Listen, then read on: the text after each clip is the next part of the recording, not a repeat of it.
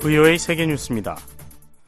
미얀마 군사정부가 최근 무력 충돌을 벌여온 소수민족 반군 연합 측과 회동했다고 미얀마 국영 매체가 11일 보도했습니다. 미얀마 국영 MRTV 방송은 이날 쪼민툰 미얀마 군정 대변인을 인용해 중국 정부의 주선으로 군정 측과 아라칸군, 타항민족 해반군, 미얀마 민족 민주주의 동맹군 연합 대표가 만났다고 보도했습니다. 방송은 회동 일시와 장소, 구체적인 논의 내용에 대해서는 언급하지 않았습니다. 또 다른 현지 언론은 소식통을 인용해 이번 회동이 핀란드에서 열렸다며 이달 말 관련 회의가 다시 한번 열릴 것으로 예상했습니다. 반군 연합 측은 로이터 통신의 논평 요청에 즉각 응하지 않았습니다. 이날 회동은 중국과 접경한 북부 지역을 중심으로 한 반군 연합과 10월부터 전투를 이어온 미얀마 군정이 반군 측에 대화를 제안하면서 이루어졌습니다. 한편 마우닝 중국 외교부 대변인은 이날 정례 브리핑에서 중국은 미얀마 북부 분쟁 당사자들이 평화회담을 열고 긍정적 결과를 얻는 것을 기쁘게 생각한다며 관련 지원을 다짐했습니다. 미얀마 군정은 민주화 운동 지도자인 아웅산 수치 여사가 이끄는 민주주의 민족 동맹이 압승했던 지난 2020년 11월 총선거가 부정선거라며 이듬해 2월 쿠데타를 일으켜 정권을 장악했습니다. 베냐민 네타냐후 이스라엘 총리가 팔레스타인 무장정파 하마스의 무장대원들에게 항복을 촉구했습니다. 네타냐후 총리는 어제 방송 연설에서 지금까지 하마스 대원 수십 명이 항복했고 이는 하마스 종말의 시작이라며 지금 항복하라고 말했습니다. 이에 대해 하마스는 대원들이 항복했다는 네타냐후 총리의 주장은 거짓이며 근거가 없다고 일축했습니다. 하마스 군사 조직인 알카삼 여단의 대변인은 이날 언론에 이스라엘은 가자 지구에 억류돼 있는 인질들을 무력으로 구출할 수 없을 것이며 이는 협상을 통해서만 가능할 것이라고 말했습니다. 이런 가운데 이스라엘군은 가자 지구 남부 주요 도시 칸 유니스에 대한 공세를 이어갔습니다. 칸 유니스를 포위한 탱크들은 도시 중심부로 진입하기 위한 전투를 계속했으며 도시를 남북으로 관통하는 주요 도로에 도달했다고 로이터 통신이 현지 주민을 인용해 보도했습니다. 통신은 또 이스라엘군 전투기들이 칸 유니스 서쪽에 대한 공습을 이어갔으며 밤사이 수시간 동안 총성과 폭음이 들렸다고 전했습니다. 이와 함께 도시 내의 나세르 병원에는 이날 밀려든 사상자로 병원 최대 수용 인원을 기록했다고 밝혔습니다. 현지 주민들은 앞서 이스라엘군이 공세를 집중했던 가자지구 북부에서도 치열한 교전이 있었다고 말했습니다. 한편 하마스가 통제하는 가자지구 보건당국은 지금까지 약 18,000명의 팔레스타인인이 사망하고 49,500명이 부상당했다고 발표했습니다. 안토니우 구테스 유엔 사무총장은 이스라엘과 하마스 간의 인도주의적 휴전 호소를 멈추지 않을 것이라고 어제 밝혔습니다. 구테스 사무총장은 이날 카타르 도하에서 열렸던 안보 포럼 연설에서 자신은 인도주의 재앙을 막기 위한 압박을 가할 것을 유엔 안보리에 촉구했으며 인도주의적 휴전 선언을 거듭 호소했다면서 비록 안보리가 이를 이행하지 못했지만 자신은 포기하지 않을 것이라고 강조했습니다. 구테스 총장은 국제 분쟁의 평화적 해결을 위한 기구인 유엔 안보리가 지정학적 분열로 인해 마비됐다고 지적했습니다. 앞서 유엔은 지난 8일 이스라엘과 하마스 간의 즉각적인 휴전을 촉구하는 내용의 결의안을 표결에 붙였지만 상임이사국인 미국의 거부권을 거부권으로 인해 채택되지 못했습니다. 안보리에서 결의안이 통과되려면 거부권을 가진 미국, 영국, 프랑스, 중국, 러시아 다섯 개 상임이사국의 만장일치가 필요합니다. 한편 세계보건기구 WHO는 이날 성명을 통해 스위스 제네바 본부에서 열린 WHO 특별 긴급회의에서 가자지군의 재앙적 인도주의 상황 해결을 위한 결의안을 채택했다고 밝혔습니다. 결의안은 가자지군의 의료진 접근을 포함한 인도주의적 구호에 즉각적이고 지속적이며 방해받지 않는 통과를 촉구하는 한편 모든 전쟁 당사국이 국제법에 따른 의무를 이행할 것을 요구했습니다. 토니 블링컨 미국 국무장관은 이스라엘 당국에 군사작전 수행 과정에서 가자지구 내의 민간인 보호에 더 많은 노력을 기울일 것을 촉구했습니다. 블링컨 장관은 어제 미 CNN 방송과의 인터뷰에서 중요한 점은 군사작전이 민간인을 보호할 수 있도록 분명하게 하는 것이라며 이같이 말했습니다. 이어 이스라엘군은 민간인을 보호하려는 의도가 있다고 생각한다면서도 그러나 그 결과가 항상 나타나지는 않고 있다고 지적했습니다. 부여의 세계뉴스 김시영입니다.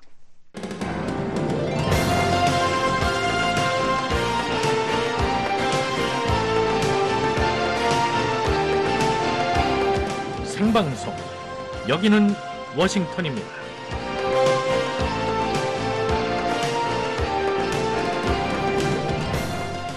영국의 일간 텔레그라프가 이탈리아에서는 암을 이겨낸 사람들에게 잊혀질 권리가 보장됐다는 소식을 전해서 오늘 함께 주목해 보겠습니다.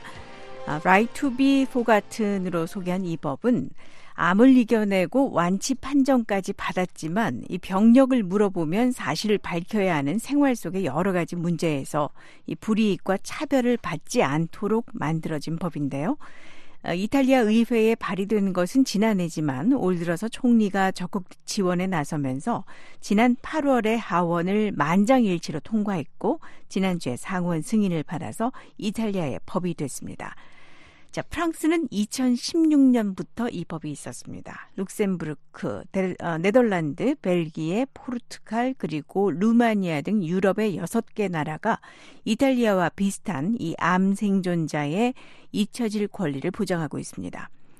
어, 예를 들자면 집을 살 때 암병력 때문에 융자를 못 받고요. 암에 걸렸던 이력 때문에 다른 건강 문제에 대비할 보험을 들 수가 없고 암 병력 때문에 자녀를 입양할 수 있는 자격을 얻지 못했었는데 이들 나라에서는 어, 암을 완치받은 나이에 따라서 5년에서 10년 정도 지나면 암 이력을 알려야 할 의무를 법으로 없애주기 때문에 건강한 사람과 똑같이 불이익 없는 삶을 살 수 있게 됐다는 의미입니다.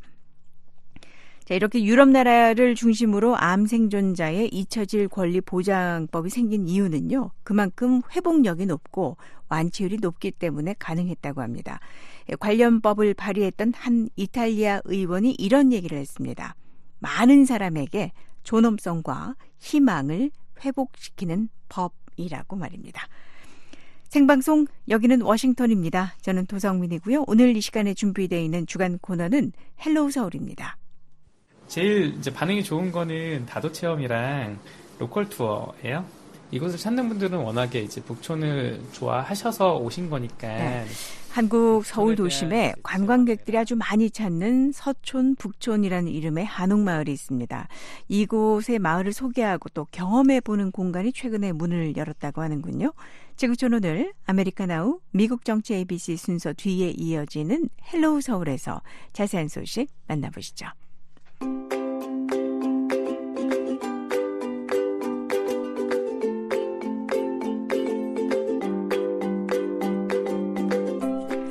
이곳 워싱턴 DC는 지금이 12월 11일 월요일이고요. 아침 8시 8분이 조금 지났습니다. 현재 기온은 영상 3도 맑은 날입니다. 북한의 날씨 어떨까요? 한국 기상청이 제공하는 날씨 정보입니다.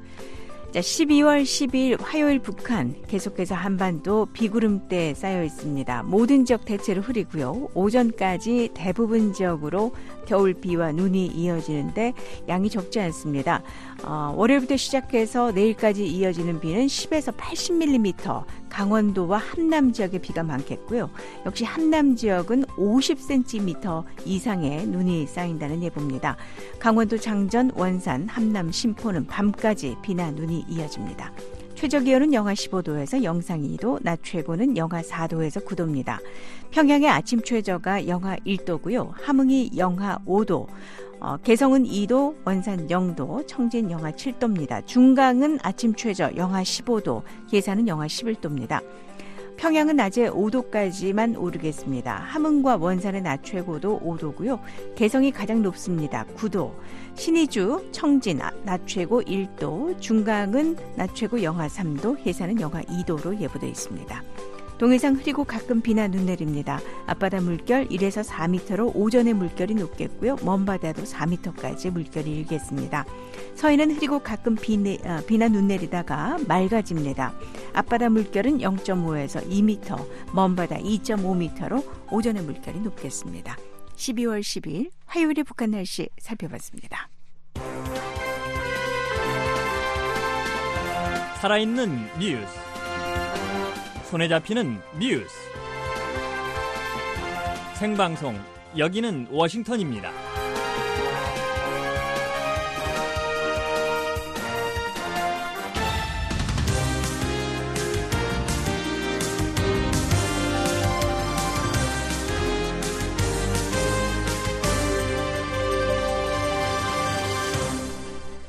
네, 세계 여러 나라의 주요 소식 전해드리는 지구촌 오늘 순서입니다. 지금 이 시각 세계에는 어떤 일들이 일어나고 있을까요? 김정우 기자와 함께하겠습니다. 안녕하십니까? 네, 안녕하십니까? 자, 오늘 어떤 소식인가요? 네, 중국과 필리핀 선박들이 지난 주말 남중국해에서 다시 충돌했습니다.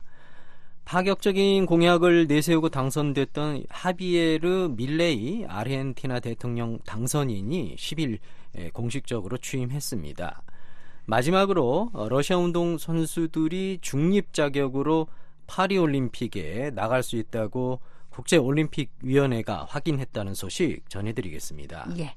자, 지구촌 오늘 먼저 남중국해부터 가볼까요? 이게 분쟁 수역인데요. 필리핀과 중국 배들이 지난 주말에 충돌을 했네요. 네, 지난 9일과 10일 두 나라 선박들이 남중국해 세컨드 토머스 암초와 스카버로 암초 인근에서 충돌했습니다. 양국 정부는 이번 사건을 두고 상대방 책임을 지적하며 서로를 비난했습니다. 예. 자, 필리핀과 중국의 선박들 사이에 어떤 일이 있었던 겁니까? 네, 필리핀 측에 따르면요. 먼저 10일에 필리핀 해군 보급석 보급선 두 척과 해양 경비대 호위함 두 척이 세컨드 토머스 암초에 주둔 중인 군인들에게 보급품을 전달하기 위해서 항해 중이었습니다. 네. 그런데 중국 해양 경비대 함정들이 나타나 항해를 방해하고 물대포를 쐈고요. 네. 어, 보급함 함척은 또 중국 배에 부딪히기도 했습니다. 이 정도면 피해도 있었겠는데? 네, 물대포를 맞은 이 해군 보급함 한 척은 엔진이 심하게 손상돼서 필리핀 팔라완으로 예인됐다고 합니다. 네. 또 호위환 한 척도 물대포를 맞아 이 항해와 통신 기기들이 설치되어 있는 마스트가 손상됐습니다. 네. 어, 그런가 하면 보급 함 한 척이 중국 선박에 부딪혔지만 뭐 항해를 할 수는 있어서 암초에 결국 보급 품을 전달했다고 합니다. 예. 방금 말씀하신 상황은 10일 일요일에 있었던 거고 그러니까 그 전날도 충돌이 있었다고요. 네, 필리핀 정부는 중국 해양 경비대와 민병대 함정들이 물대포를 쏘면서 필리핀 어선 세 척이 스카버로 암초로 가는 걸 막았다고 밝혔습니다. 네. 이 과정에서 필리핀 선박 한 척의 통신과 항해 기기가 심각하게 손상됐다는데요. 또 중국 민병대 선박들이 청각을 해칠 수 있는 기다란 음향 장비를 써서 필리핀 선원들을 위협했다고 네. 합니다. 중국이 필리핀 선박에 이렇게 물대포 쏜 것이 이번이 처음은 아니죠? 처음이 아닙니다. 지난 8월에도 이 중국 배들이 이 보급 임무를 수행하러 가던 필리핀 배들의 물대포를 쏘는 등 이 항해를 방해해서 보급 작업이 2주 연기되기도 했었습니다. 네. 아, 이 밖에도 중국 선박들이 남중국해에서 이 필리핀 선박들의 항해를 방해하는 일이 최근에 자주 발생하고 있습니다. 네. 현재 중국은 남중국해 대부분을 영해로 주장하면서 이 필리핀뿐만 아니라 타이완, 베트남, 베트남, 브루나이 또 말레이시아와도 갈등을 빚고 있습니다. 네. 자, 이번 사건에 대해서 필리핀 쪽에서는 어떤 얘기합니까? 네, 필리핀 정부가 성명을 냈는데요. 성명은 이 통상적인 보급 임무를 겨냥해 정당한 이유 없이 강학 적이며 위험하게 기동함으로써 사람들을 위험하게 만든 걸 다시 한번 규탄한다라고 밝혔습니다. 네. 아, 필리핀 외무부는 외교 경로로 중국 측의 공격적인 행동에 항의하고 아, 자국 주재 중국 대사를 초치했다라고 발표했습니다. 네, 중국 반응은 어떻습니까? 네, 중국 외교부가 일요일 발생한 충돌 사건에 대해 필리핀 측에 엄중하고 강하게 항의했다고 11일 밝혔습니다. 네. 마오닝 중국 외교부 대변인은 이날 정례 브리핑에서 아, 필리핀 선박들이 중국 해양 경비대 경고를 무시하고 이 세컨드 토머스 암초로 돌진하려 돌진하려 했다면서 네. 어, 여기에 대한 중국 측 대응은 전문적이고 합리적이었으며 또 합법적이었다라고 강조했습니다. 예. 자 이렇게 필리핀하고 중국 선박들이 남중국해에서 충돌을 하면 대개 미국 쪽에서도 성명이 나오지 않습니까? 이번에도 성명이 있었습니까? 맞습니다. 매트 밀러 국무부 대변인이 10일 성명을 내고 어, 중국이 필리핀 해상 작전에 개입하며 지역 안정을 훼손한다면서 전략 수역에서의 위험하고 불안정한 행위를 중단하라라고 촉구했습니다. 네. 아, 그는 또 성명에서 미국과 필리핀 간 상호 방위 조약에 대한 미국의 약속을 재확인했습니다. 네.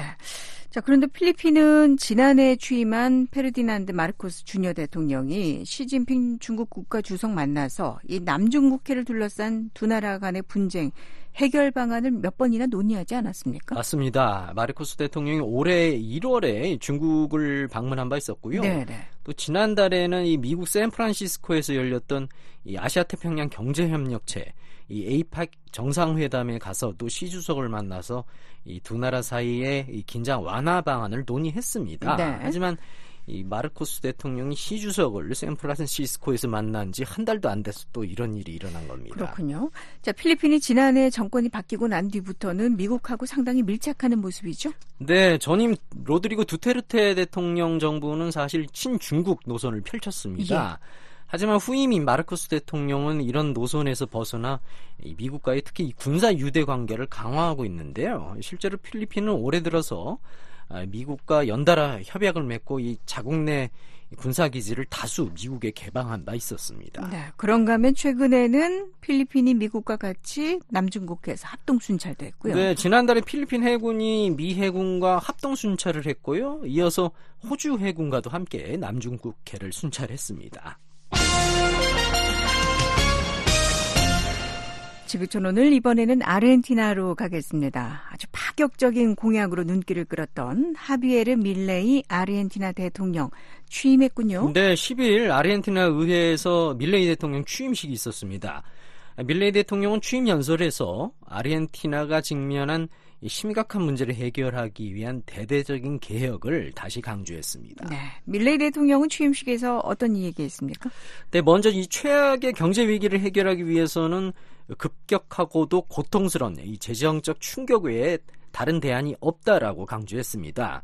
또 단기적으로 경제가 더 안 좋아질 것이라면서 현재 정부가 돈이 없다라고 밝혔습니다. 재정적 충격이 대안 유일한 대안이다라는 얘기가 눈길을 끄는데 이게 아르헨티나 국민을 괴롭히고 있는 초인플레이션 염두에 둔 조처를 말하는 건가요? 맞습니다. 아르헨티나가 이 연 물가 상승률이 무려 143%에 이르고요. 이 외환 보유고가 바닥을 향하는 등이 경제가 심각한 어려움에 빠져 있습니다. 네네. 아, 밀레 대통령은 이 전임 정부가 우리를 이 초인플레이션 궤도에 올려놓았다면서 재앙을 피하기 위해 할 수 있는 모든 것을 다하겠다고 강조했습니다. 밀레이 대통령이 물가 잡기 위해서 구체적으로 어떤 일을 할까요? 네, 먼저 중요한 조처 가운데 하나가 이 아르헨티나 국내 총생산 GDP의 약 5%에 해당하는 재정 감축이라고 밝혔습니다. 네. 밀레이 대통령은 이런 재정 감축이 민간 부분이 아닌 정부 쪽에 더 영향을 미칠 것이라고 말했습니다. 네. 그리고 재정 감축을 위해서 정부 몸집도 크게 줄이겠다 약속한 바가 있죠. 그렇습니다. 밀레이 대통령이 취임식이 끝난 뒤에 이 사회 연결망 서비스인 X에 이 정부 부처를 기존의 18개에서 9개로 줄인다는 명령에 서명했다고 밝혔습니다. 네, 네. 아, 밀레이 정부가 또 다음 주에 이 구체적인 경제 회상 방안들을 내놓을 예정인데요. 역시 예산과 재정 적자 감축에 초점을 맞출 것으로 보입니다. 예.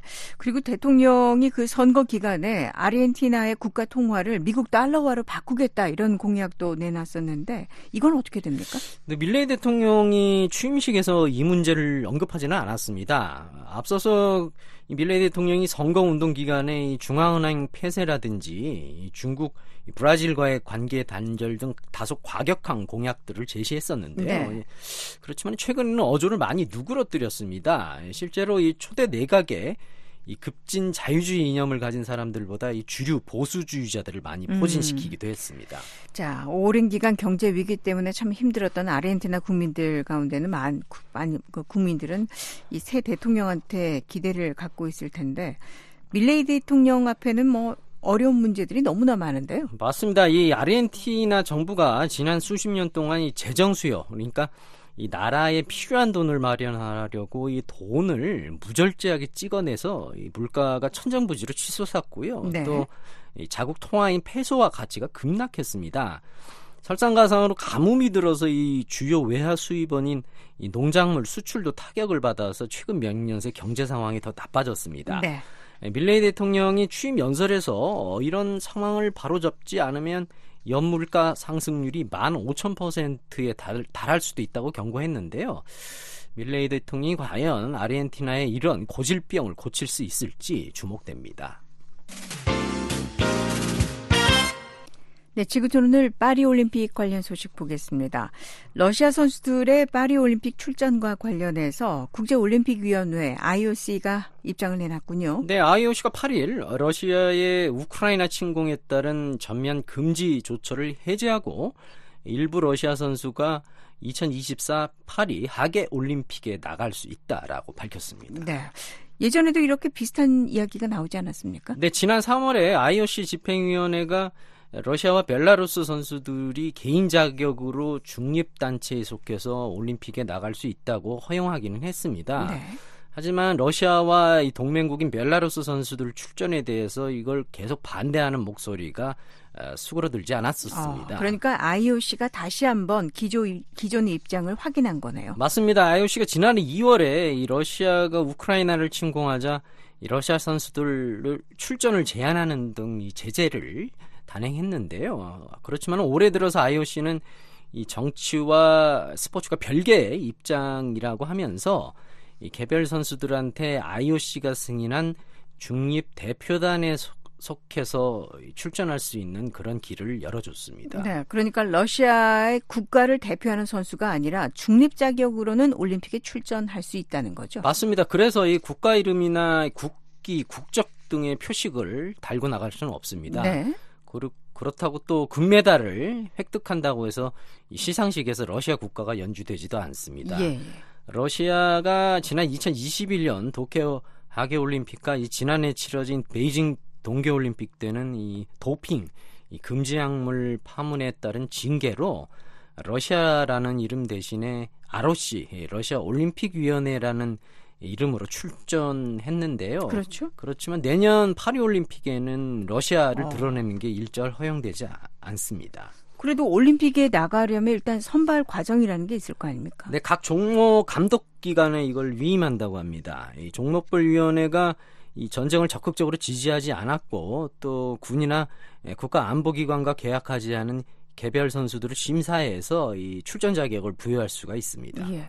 그러면 올림픽에는 단체 경기들도 많지 않습니까? 그럼 단체 경기에 출전하는 선수들은 어떻게 됩니까? 또 여전히 뭐 이 팀 스포츠는 출전이 금지되어 있습니다. 안 되는군요. 예, IOC, IOC에 따르면 현재 이 출전 자격을 얻은 선수가 전 세계 4,600명인데요. 이 가운데 러시아 선수가 8명, 벨라루스 선수가 3명입니다. 참고로 러시아가 지난 도쿄 하계올림픽 때는 300명이 넘는 어. 선수단을 파견했었습니다. 자, 우크라이나는 러시아의 올림픽 출전 줄곧 반대해 왔죠. 그렇습니다. 보로디미르 젤렌스키 대통령 등 정부 지도자들은 물론 우크라이나 운동 선수들도 한 목소리로 러시아가 올림픽에 나가는 걸 강력하게 반대해 왔습니다. 아, 이들은 러시아가 선수들 성적을 선전용으로 삼고 애국심 고취에 이용할 수 있다고 주장했습니다. 아, 일각에서는 또 러시아가 올림픽에 나오면은 우크라이나가 불참하는 걸로 대응할 거라는 말도 나오고 있는데요. 우크라이나는 중립 소속으로도 러시아가 올림픽에 참가해서는 안 된다고 요구해 왔습니다. 예. 벌써 올림픽 이야기인가 하실 분도 계실 텐데 사실 파리 올림픽이 이제 1년도 안 남았죠. 네, 33회 하계 올림픽인데요. 내년 7월 26일부터 8월 11일까지 전 세계 200여 개국 출신 만여 명의 선수들이 열띤 경쟁을 벌일 예정입니다. 네. 특히나 이번 파리 올림픽은 아, 지난 2012년 런던 올림픽 이후에 12년 만에 유럽에서 열리는 하계 올림픽인데요. 이 파리에서는 100년 만에 열리는 올림픽으로 세계인의 관심이 집중될 걸로 보입니다. 네. 지구촌 오늘 김정우 기자였습니다.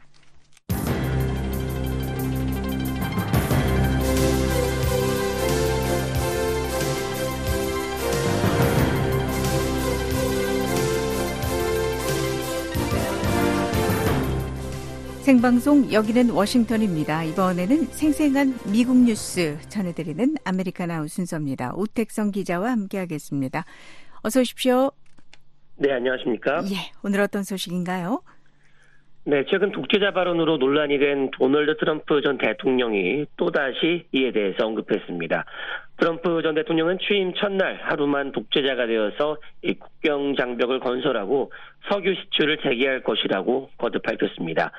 이스라엘과 미국이 테러 단체로 지정 이스라엘과 어, 미국이 테러 단체로 지정한 팔레스타인 무장 정파 하마스 간의 전쟁 와중에 반유대주의에 대한 모호한 태도로 논란을 빚었던 어, 펜실베니아 대 총장이 결국 사임했습니다.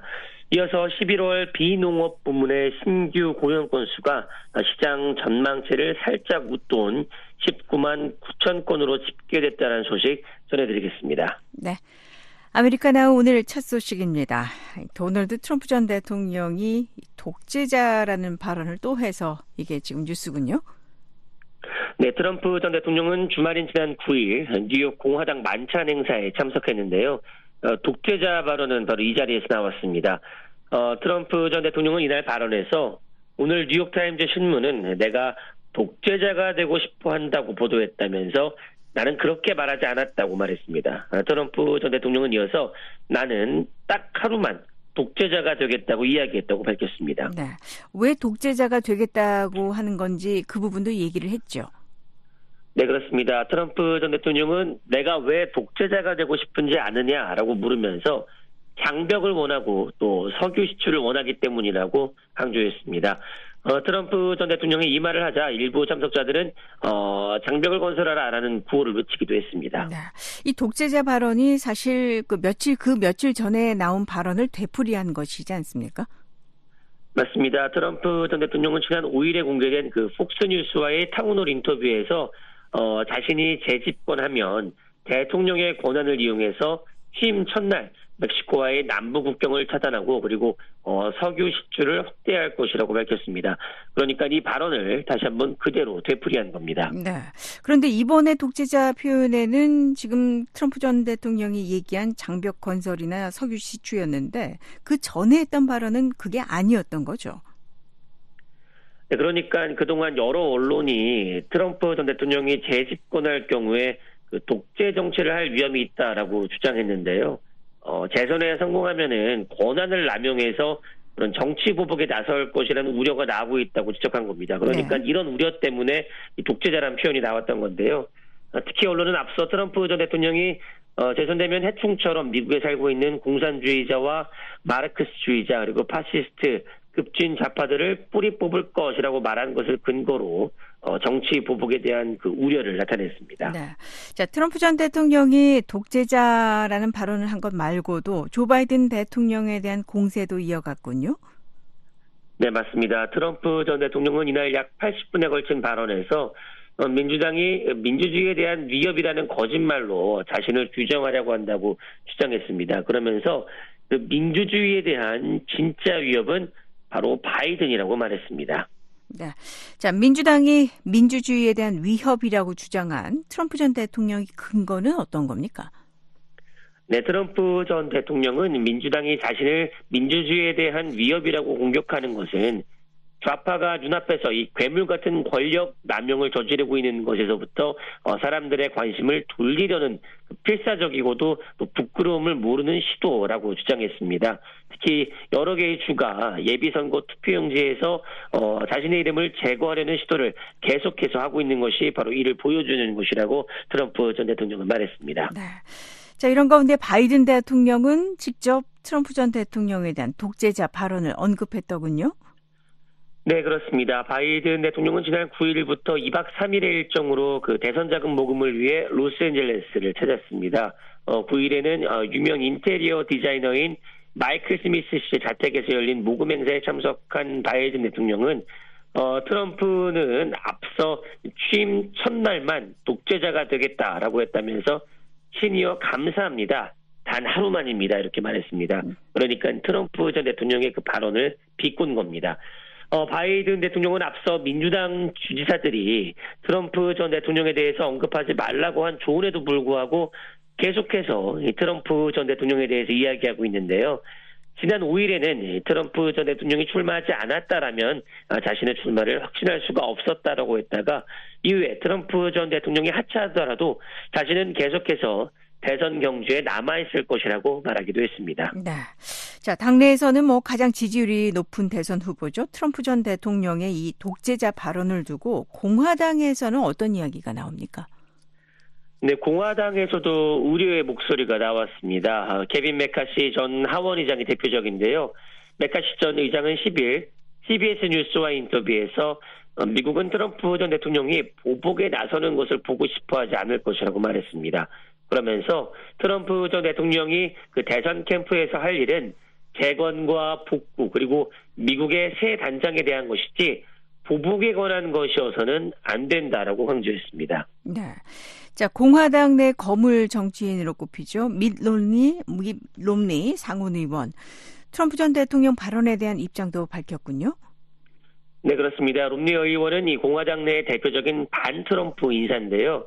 10일 그 MBC 뉴스와 인터뷰에서 어, 자신은 이 트럼프 전 대통령의 독재자 발언에 큰 의미를 두지 않는다라고 말했습니다.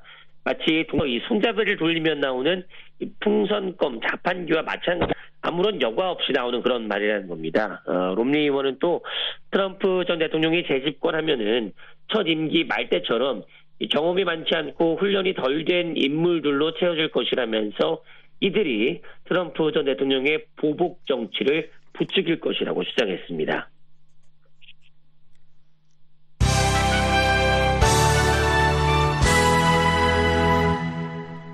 아메리카나우 다음 소식입니다. 어, 이스라엘과 팔레스타인 무장정부 하마스 간 전쟁과 관련해서 분쟁과 관련해서 미국 명문대 총장이 사임하는 일이 벌어졌네요.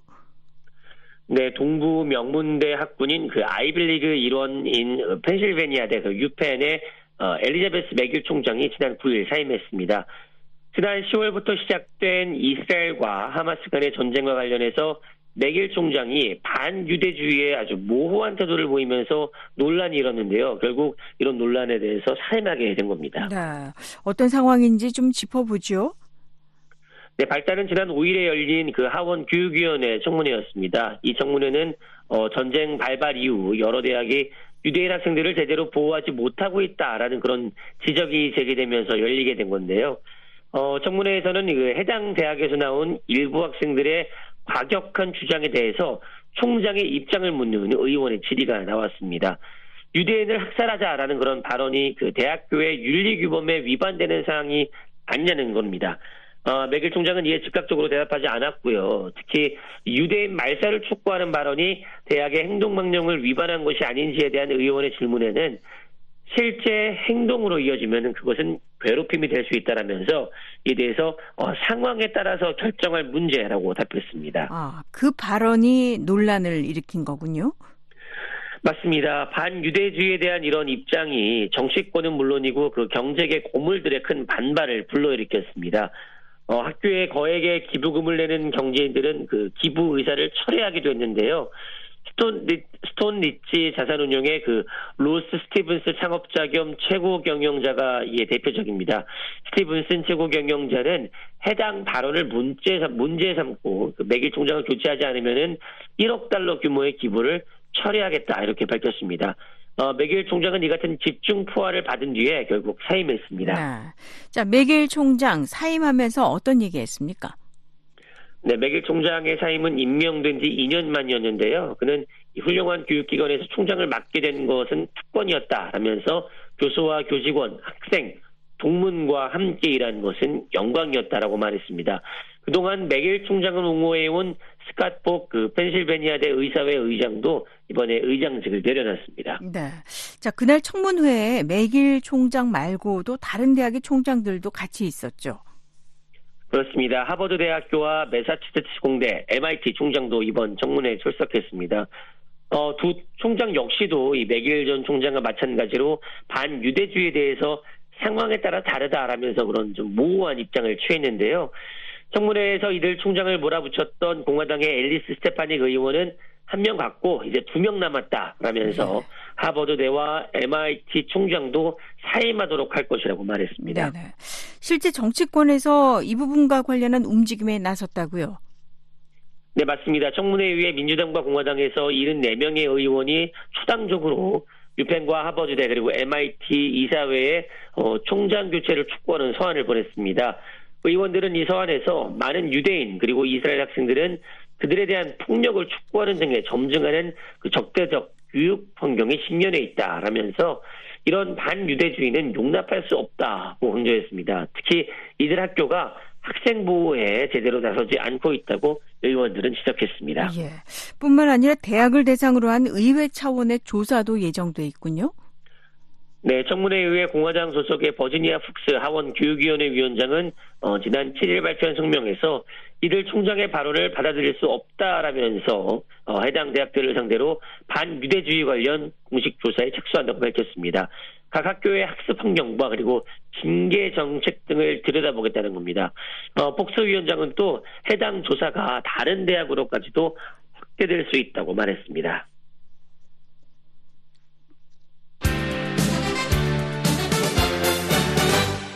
네, America Now 끝으로 경제 소식 보겠습니다. 아, 미국 노동시장의 고용 자료가 발표됐죠?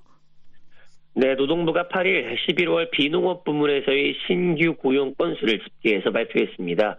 노동부 발표에 따르면 11월 신규 고용 건수는 19만 어, 9천 건이었는데 이는 전달인 15만 건에서 5만 건 가까이가 늘어난 겁니다. 또 어, 다우존스 전망치인 19만 건보다도 9천 건 더 높았습니다. 예, 그러면 올해 상반기의 신규 고용 건수하고 비교해 보면 어떻습니까? 네, 올해 상반기의 신규 고용 건수는 아주 높았습니다. 1월에 40만 건 이상이었고요. 그리고 6월 전까지 계속해서 매월 20만 건을 넘겼습니다.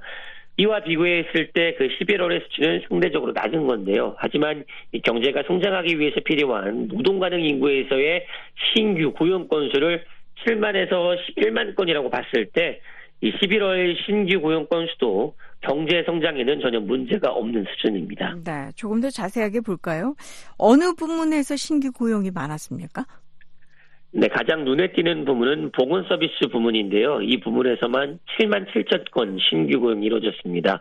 정부 고용이 4만 9천 건으로 그 뒤를 이었고요. 그리고 이 통상 이 신규 고용을 견인하는 부문인 레저 및 접객업의 부문 그, 그, 그 부문의 신규 고용은 4만 건이었습니다. 이 부문의 지난 12개월 평균 고용 건수는 5만 1천 건이었는데 이보단 좀 낮은 수준입니다. 그리고 또 소매업에서는 3만 8천 건, 사회 지원 부문에서는 1만 6천 건의 고용이 새로 이루어졌습니다. 네. 자, 고용 보고서가 나오면 확인해야 되는 이 주요 사안이 실업률, 임금 인상률 아니겠습니까? 이 부분은 각각 어떻게 나왔습니까? 네, 11월 미국의 실업률은 3.7%로 집계됐습니다. 전달에서 0.2%포인트가 내려간 건데요. 어, 지난해 초부터 4%를 넘지 않으면서 미국의 실업률은 지속적으로 낮은 수준을 유지하고 있습니다. 그리고 11월 노동자들의 평균 시급은 전달보다 12센트 그러니까 0.4%가 오른 34.1달러로 어, 집계됐습니다. 이는 1년 전 같은 기간과 비교했을 때는 4%가 오른 수치입니다. 네. 자, 이번 고용 보고서를 두고 조 바이든 대통령이 성명을 냈죠. 네, 바이든 대통령은 이날 된 성명에서 자신의 취임 후 1,400만 건의 고용이 이루어졌다면서 이번 보고서 발표 내용을 밝혔습니다. 또 지난 22개월 동안 실업률이 4%를 넘지 않았다고 언급하면서 어, 다른 선진국과 미국을 비교해 보면은 미국이 더 나은 성장과 그리고 낮은 물가 상승률을 달성했다고 강조했습니다. 어, 다만 아직 물가는 여전히 많은 미국 가정의 높은 수준으로 이를 낮추기 위해서 집중할 것이라고 바이든 대통령은 덧붙였습니다. 네. 자, 미국의 중앙은행인 연방준비제도가 치솟는 물가에 대응해서 지난해부터 아주 공격적으로 기준금리를 올리고 있지 않습니까? 이런 긴축 통화 정책이 물가 상승은 잡을 수 있어도 반대로 실업률 증가를 야기할 수 있다. 이런 지적이 있었는데요. 자, 시장은 연준이 이번 고용 보고서를 어떻게 받아들일 것으로 예상하고 있습니까? 네, 연준이 지난해 3월부터 올해 11월까지 모두 11차례에 걸쳐서 기준금리를 올려서 현재 미국의 기준금리는 5.25에서 5.5%입니다. 어, 22년 만에 가장 높은 수준으로 이에 실업률이 올라가면서 미국의 경제가 침체할 것이라는 게 어, 그동안 나온 전반적인 시장의 전망이었는데요. 그럼에도 이 3%대의 실업률이 유지되고 있고 또 신규 고용도 꾸준하게 이루어지면서 어, 이제는 경제 발전 속도가 둔화는 하되 어, 경기가 심각하게 침체하거나 아니면 실업률이 급증하지는 않는 이른바 연착륙의 성공 가능성을 점치는 목소리가 나오고 있습니다. 네. 아메리카나우 오늘 여기까지 듣겠습니다. 오택성 기자였습니다.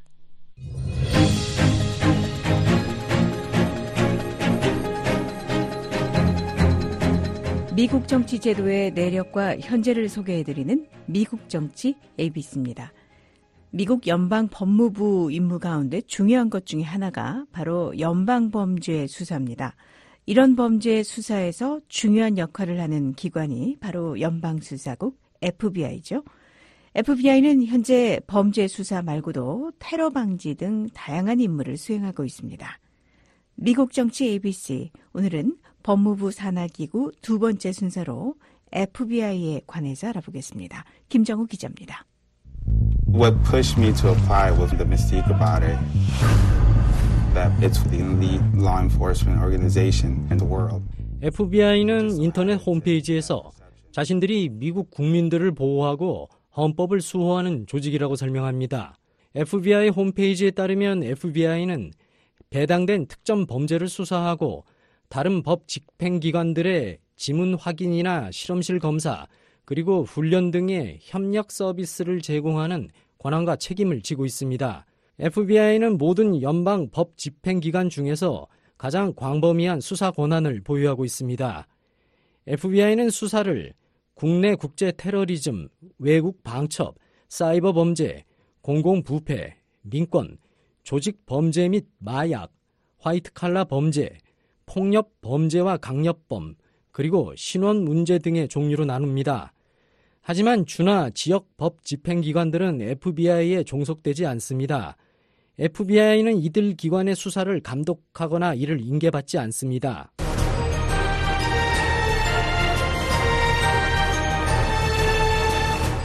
1908년 7월 26일 당시 찰스 제이 보나파르트 법무장관이 이름 없는 법무부 수사부서에 특별 요원들을 임명했습니다. FBI는 바로 이 부서에 기원을 둡니다. 이듬해 이 부서에 수사국 BOI란 이름이 붙여졌습니다. 이 BOI 명칭은 1932년 수사단 DOI로 변경됐고 1935년 7월 1일 DOI가 공식적으로 FBI가 됐습니다. The top official for a U.S. law enforcement agency now saying it has believed for some time the COVID 19 pandemic likely had its. FBI 요원들은 미국 영토와 미국령에서 현행범이나 어떤 사람이 연방법을 위반했거나 위반하고 있는 것으로 믿을 합리적인 근거가 있을 때 이 사람을 체포할 수 있습니다. FBI는 대도시의 지부 56곳, 또 상주기관으로 알려진 규모가 작은 약 350개의 사무소, 그리고 몇몇 특화된 현장 시설 등을 두고 있습니다. 또 외국에 60개 이상의 연락 사무소도 있습니다. 현재 FBI는 특별 요원과 정보 분석, 언어 전문가, 과학자, 그리고 정보 분야 전문가 같은 지원 요원 등을 포함해 거의 3만 5천 명을 고용하고 있습니다. 2023 회계년도 FBI에 직접 책정된 예산은 약 100억 달러였습니다. 현 FBI 국장은 지난 2017년에 임명된 8대 크리스토퍼 레이 국장입니다.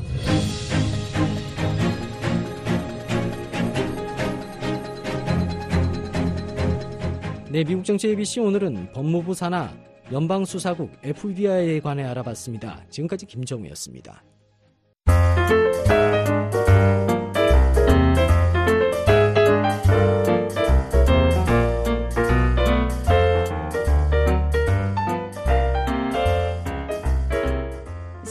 도심에 있는 한옥마을인 북촌과 서촌에는 한옥 문화의 가치와 우수성을 알리는 공간이 참 많습니다. 그 중에 그곳의 정보를 한 곳에서 얻을 수 있는 공공 한옥 라운지가 최근에 문을 열었다는데요. 한옥 생활이 어떤지를 다양하게 경험할 수 있는 공간이라고 합니다. 변화하는 한국의 모습 살펴보는 Hello 서울. 오늘은 북촌 라운지 현장으로 안내하겠습니다. 서울에서 동혜원 기자입니다. 다음 차를 해볼까요? 네. 다음엔 하동 녹차고요. 우린 걸 같이 한번 해볼게요. 다관의 뚜껑을 열어주시고 앞에 놓인 녹차잎을 사실을 사용해서 모두 넣어주세요. 북촌 라운지 사랑채에서 다도 체험이 이루어지고 있습니다. 체험객들이 티소믈리의 안내에 따라 하동 녹차를 우리고 있는데요. 북촌 한옥마을 한가운데 있는 북촌 라운지는 지난 11월 8일에 운영을 시작했고요. 지역 관광과 다양한 체험을 지원하고 있습니다. 자세한 얘기 운영 대행을 맡은 프라우들리 이지수 팀장입니다. 서울 공공한옥인 북촌 라운지는 북촌을 찾는 방문 계획을 위한 열린 공간으로 기획되었습니다. 북촌 라운지는 지역 주민이 편히 쉬어갈 수 있는 공간이면서 방문객들이 북촌 지역에 자연스럽고 조화롭게 어우러질 수 있게 하는 마을 컨시어지 역할을 제공합니다. 북촌 내 한옥 stay를 하는 고객분들은 북촌 라운지에서 숙소 및 입퇴실 등의 안내를 받으실 수 있고 짐도 맡기실 수 있습니다. 또한 저희가 무료로 welcome tea도 제공하고 있고요. 주변의 다른 서울 공공 한옥이나 관광지에 대한 정보도 안내 받으실 수 있습니다. 북촌은 마을 주민이 살고 있는 공간이기도 하고 많은 외국인 관광객이 방문하는 관광지이기도 합니다. 실제 한옥에 숙박하는 관광객도 많은데요. 그래서 방문객을 위한 총괄 안내소 역할을 하고 있고요. 더불어 체험 프로그램도 운영하고 있습니다. 감상을 키워드로 세 가지 체험 프로그램을 운영을 하고 있습니다. 첫 번째는 전통차 감상 프로그램이고요. 티 소믈리에와 함께 다기를 사용해서 직접 차를 우리고 스토리텔링형으로 이제 설명을 들으시면서 체험 활동을 하실 수 있습니다. 그리고 두 번째는 북촌 감상이고요. 북촌 지역에 대한 이제 성숙한 공정 여행을 지향하며 8인 이하로 이제 북촌 투어를 무료로 진행하고 있습니다. 그리고 세 번째는 우리말 감상 프로그램인데요. 외국인 관광객분들을 대상으로 간단하지만 유용한 우리말 표현에 대해서 안내하고 있습니다. 제가 찾아간 날 다도 체험이 이루어졌는데요. 약 70분 동안 세 가지 차를 맛보고 또 차에 관한 이야기도 함께 나눕니다. tea 소믈리에 이현재 씨입니다.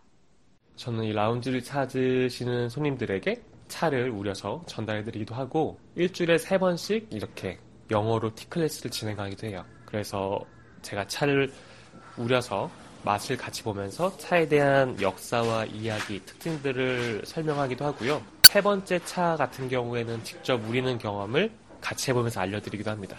우롱차와 보이차와 한국 녹차 이 세 가지를 맛봤습니다.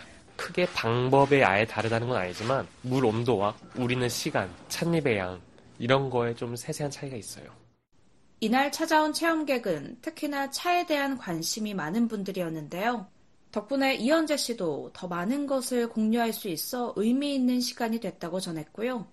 앞으로 찾아오는 방문객들이 이곳을 통해 이 북촌의 역사와 문화를 알아가길 바랬습니다. 재밌었어요. 그러니까 들으시는 분들이 차에 대해 관심이 더 많으시면 전 조금 더 깊은 얘기를 할 수 있으니까 저로서도 좀 더 재미있기도 합니다. 어, 차에 관심이 있으신 분들이 오시기도 하는데 일단 북촌이라는 지역 그리고 한국 문화에 대해서 관심 있는 외국인 관광객분들이 가장 많죠. 한국 문화를 대표하는 것 중에 하나가 차일 거고 이 클래스 경험하고 나서 너무 좋아하시고 집에 돌아가서 차 생활을 할 것처럼 이렇게 기대를 하신 분들을 보면은 제가 어, 할 일 다 했다라는 생각이 들죠. 여기가 북촌에 자리 잡고 있는 만큼 이 북촌이라는 지역적인 역사, 문화 그리고 이 한옥, 한옥의 아름다움을 제일 많이 보셨으면 좋겠어요. 이렇게 아름다운 건축 양식과 마을이 있구나. 그걸 보시면 더 좋을 것 같아요. 그렇다면 북촌 라운지에서 진행하는 다도 체험과 북촌 마을 산책, 그리고 한국어 교실 가운데 방문객들은 어떤 프로그램을 선호할까요? 제일 이제 반응이 좋은 거는 다도 체험이랑 local 투어예요. 일단은 다도 체험은 우리 이제 한옥 공간에서 어울리는 전통차를 마시면서 하는 프로그램이다 보니까 인기가 많은 것 같고요. 어, 북촌 이제 북촌 감상 같은 local 투어 프로그램 같은 경우는 이곳을 찾는 분들은 워낙에 이제 북촌을 좋아하셔서 오신 거니까 그 북촌에 대한 이제 지역 안내랑 이제 역사에 관련된 안내를 받으시는 걸 좋아하시는 것 같습니다. 북촌마을 산책은 지역 주민 해설사와 함께하는 도보 여행인데요. 사실 북촌에서 진행하는 마을 투어가 여럿 있기 때문에 이 북촌 라운지에서 진행하는 마을 산책은 또 어떤 점이 다른지도 알아봤습니다. 어, 많이 있어요. 이 북촌에도 마을 안내소가 있고 그 마을 안내소에서는 주변 관광지 정보를 제공을 드리고 있고요. 저희뿐만 아니라 이 계동길에도 서울 공공한옥들이 있어요. 북촌 문화센터라는 곳도 있고 거기에도 daily로 이제 이런 체험 활동들이 있습니다.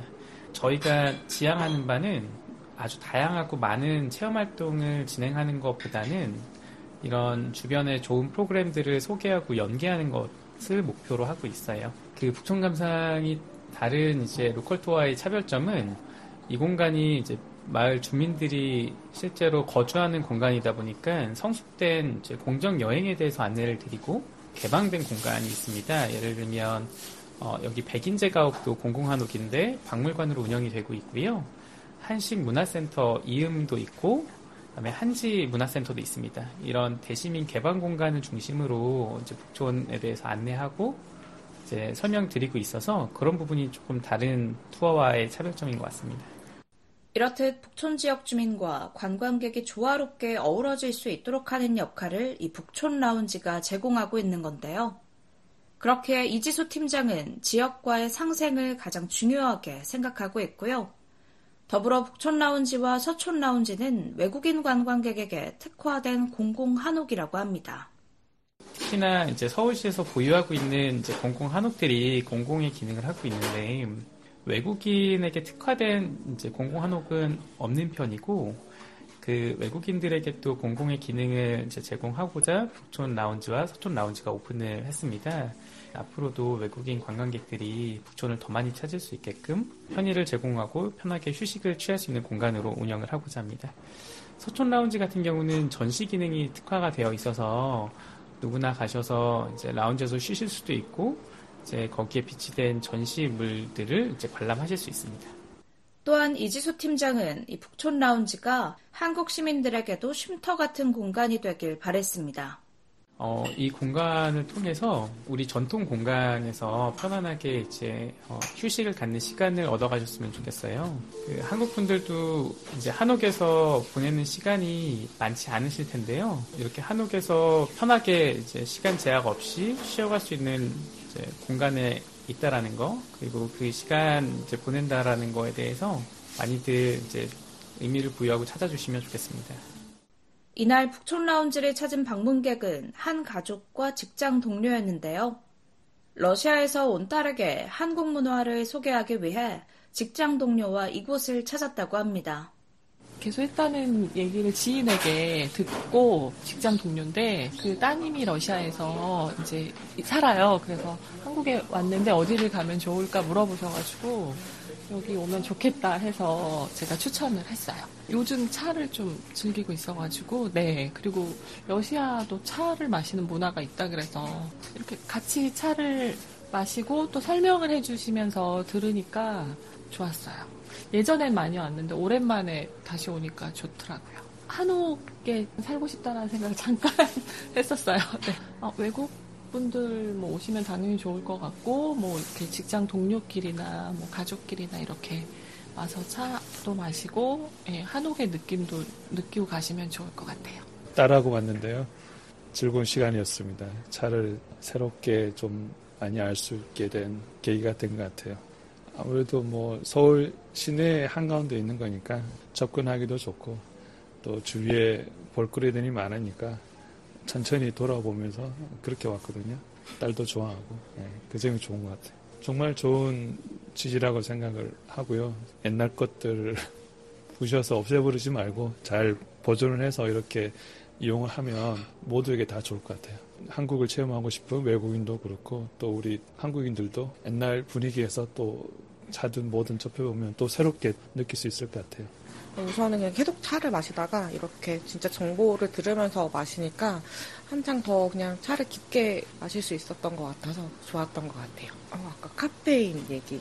그래서 그렇게 조금 많이 우려서 먹으면 카페인도 아무 문제가 없고 몇 초를 우려야 되냐라는 얘기를 했을 때도 이제 그건 다 이제 온전히 저희의 몫이라는 얘기도 되게 인상 깊게 들었던 것 같아요. 네, 좋은 것 같아요. 이게 어쨌든 여기까지 올라오는 건 조금 저도 처음이어가지고 보통 저 밑에서만 있다가 이쪽 라운지가 있다고 해서 올라오면서 보니까 위쪽도 되게 많이 좋더라고요. 여기 뭐 게스트하우스도 있고 더 한국 문화를 알리거나 아니면 이런 차나 이렇게 어른들이 조금 즐겨 하실 수 있는 문화의 약간 중심지가 되면 조금 더 좋을 것 같다는 생각을 하긴 해요. 서울에서 VOA 동예원입니다. 생방송 여기는 워싱턴입니다. 계속해서 회화와 문법을 동시에 공부하는 Everyday English, VOA 매일 영어가 이어집니다.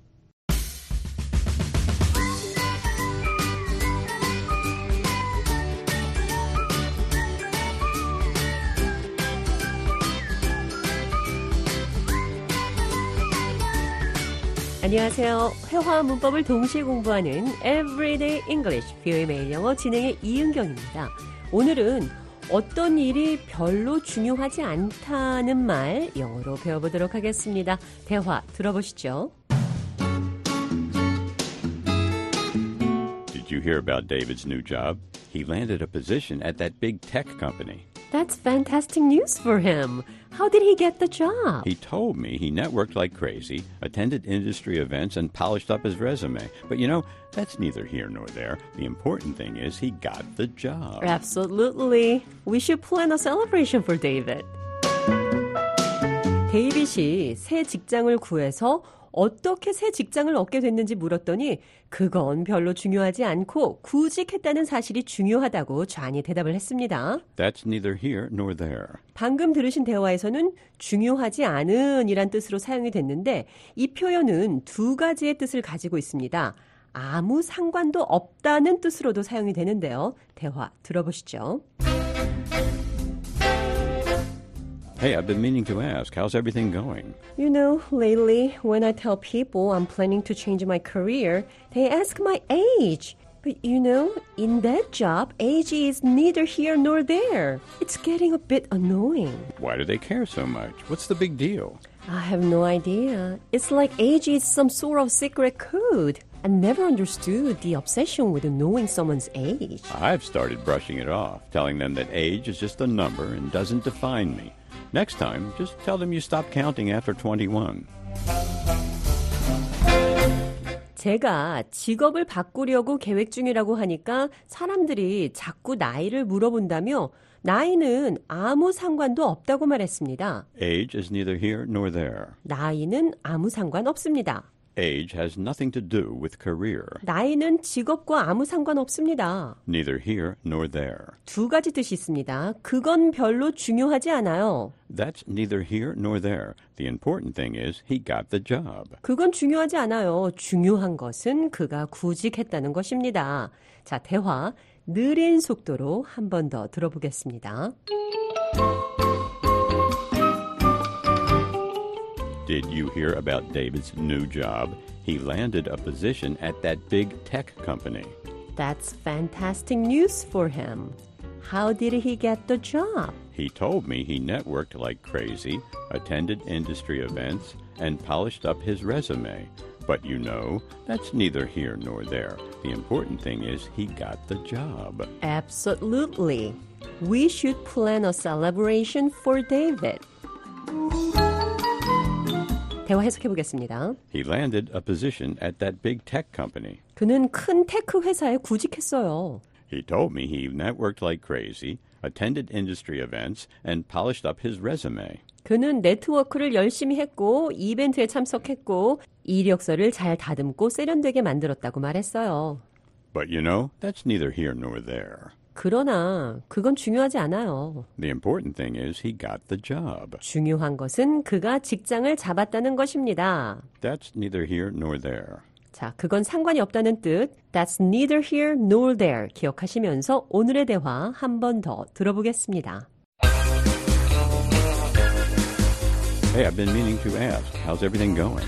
You know, lately, when I tell people I'm planning to change my career, they ask my age. But you know, in that job, age is neither here nor there. It's getting a bit annoying. Why do they care so much? What's the big deal? I have no idea. It's like age is some sort of secret code. I've never understood the obsession with knowing someone's age. I've started brushing it off, telling them that age is just a number and doesn't define me. Next time, just tell them you stopped counting after 21.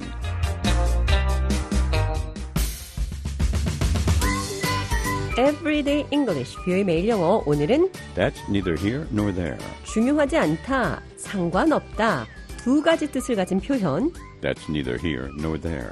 That's neither here nor there. 자세히 살펴봤습니다.